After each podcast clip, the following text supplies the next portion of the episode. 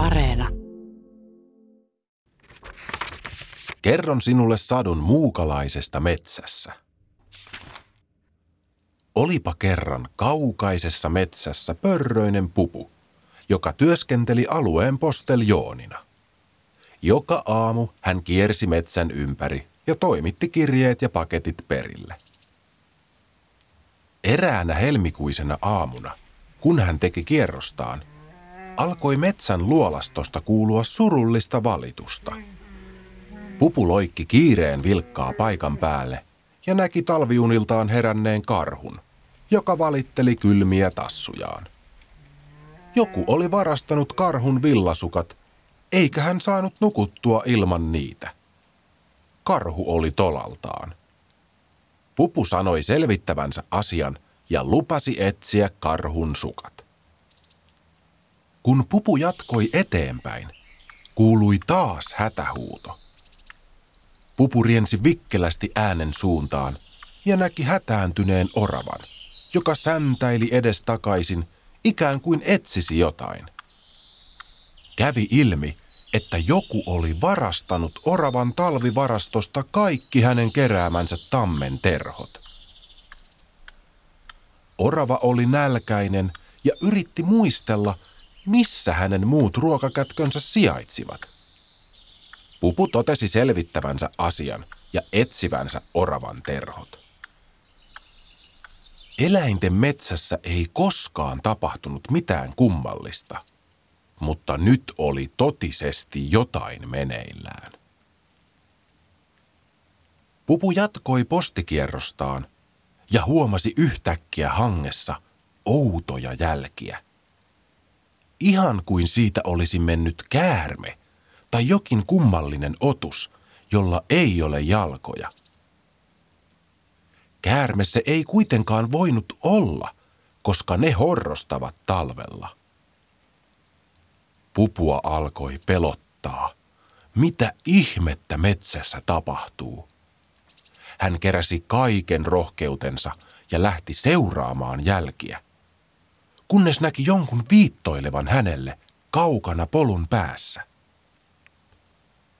Viittoilija oli siili, joka näytti hivenen pöllämystyneeltä ja äkäiseltä. Pupu ihmetteli, miksi siili ei ollut horrostamassa. Siili selitti, että joku oli tullut kauhealla ryminällä hänen talvipesäänsä – ja siili oli säikähtänyt sitä niin kovasti, että oli rynnännyt karkuun. Pupu sanoi, ettei heillä ollut muuta vaihtoehtoa kuin tehdä yllätyshyökkäys pesään, jotta tunkeilija paljastuisi. Molemmat ottivat karateasennon, laskivat kolmeen ja loikkasivat huristuneina pesään. Kun pöly laskeutui, Pupu ja Siili näkivät, ettei pesässä ollut ketään. Siili oli ymmällään. Juuri äsken siellä oli ollut joku, ja nyt ei ristin sielua. Uskoisiko kukaan siiliä, vai pitäisivätkö kaikki häntä höpsähtäneenä? Pupu päätti jatkaa tutkimuksia. Ensimmäiseksi hän etsi käsiinsä pöllön, joka oli metsän viisain otus. Kuullessaan metsän tapahtumista – Pöllö päätti, että oli aika kutsua koolle hätäkokous, jonne pyydettäisiin välittömästi kaikki metsän asukit. Luolasto olisi sopivan suojainen paikka tällaiselle kokoontumiselle. Pöllö tuumi, että tällainen mysteeri ratkeaisi vain yhteistyöllä. Jos kaikki metsän eläimet kertoisivat, mitä olivat nähneet tai kuulleet, niin johtolankoja yhdistelemällä asia voisi selvitä. Pöllö lähti huhuilemaan kokouskutsua ympäri metsää ja pupuloikki jännityksestä sydänpamppailen luolastolle. Ilta alkoi pimetä ja karhu sytytti luolan suulle nuotion, jotta kaikki löytäisivät perille pimeässä. Metsän eläimet saapuivat sankoin joukoin luolaan. Kun kaikki olivat aloillaan, pöllö alkoi pitää puhettaan. Arvoisat metsän eläimet, Metsässämme tapahtuu kummia ja on aika selvittää, mistä on kyse. Kertokaa kaikki vuorotellen, oletteko nähneet jotain erikoista? Sopuli aloitti. Minä näin tänään ou... Yhtäkkiä luolan ulkopuolelta kuului räsähdys. Kaikki kääntyivät katsomaan ulos, mutta kukaan ei nähnyt muuta kuin jonkun otuksen varjon, joka osui luolan seinämiin. Se oli niin valtava ja epämuodostunut, että kaikki säikähtivät pahemman kerran. Miten meidän nyt käy? Sopuli ulisi. Apua, paetkaa henkenne edestä, Varpunen huusi. Hirviö, en halua joutua syödyksi, päästäinen valitti. Pöllö rauhoitteli kaikkia eläimiä.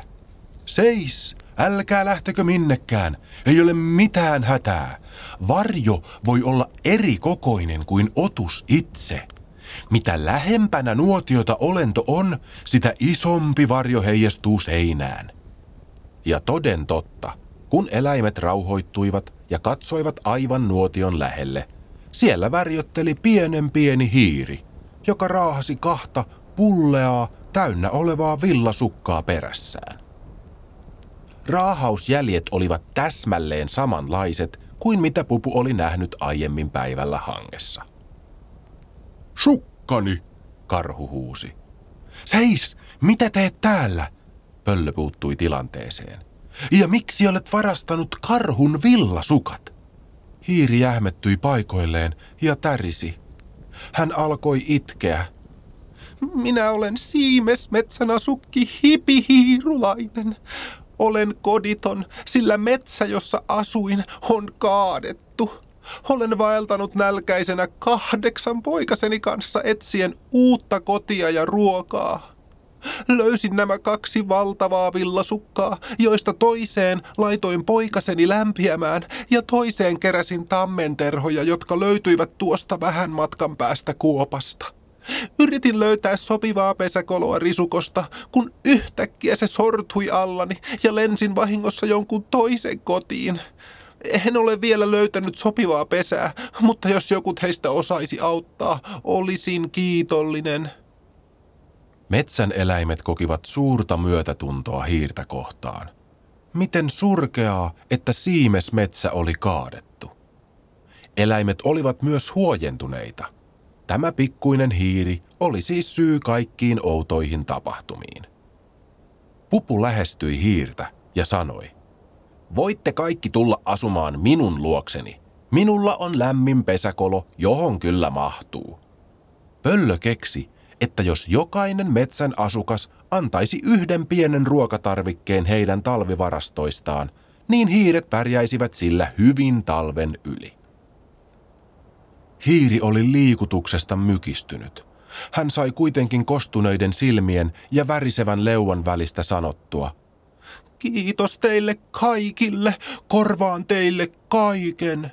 Voi hyvänen aika, totta kai me autamme, Pupu sanoi.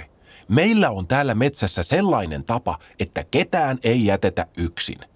Pistetään hyvä kiertämään, sillä jokainen meistä tarvitsee joskus apua. Ja niin hiiri pääsi perheineen asumaan pupun luo, kunnes löytäisi ihka oman pesäkolon. Hiiri mietti, miten onnekas oli päästessään tällaiseen porukkaan, missä kaikki pitivät huolta toisistaan. Hän päätti, että hän tulee aina auttamaan kaikkia apua tarvitsevia. Ja seuraavana kesänä hän pitäisi kunnon kiitosjuhlat kaikille metsän asukkaille. Sen pituinen se.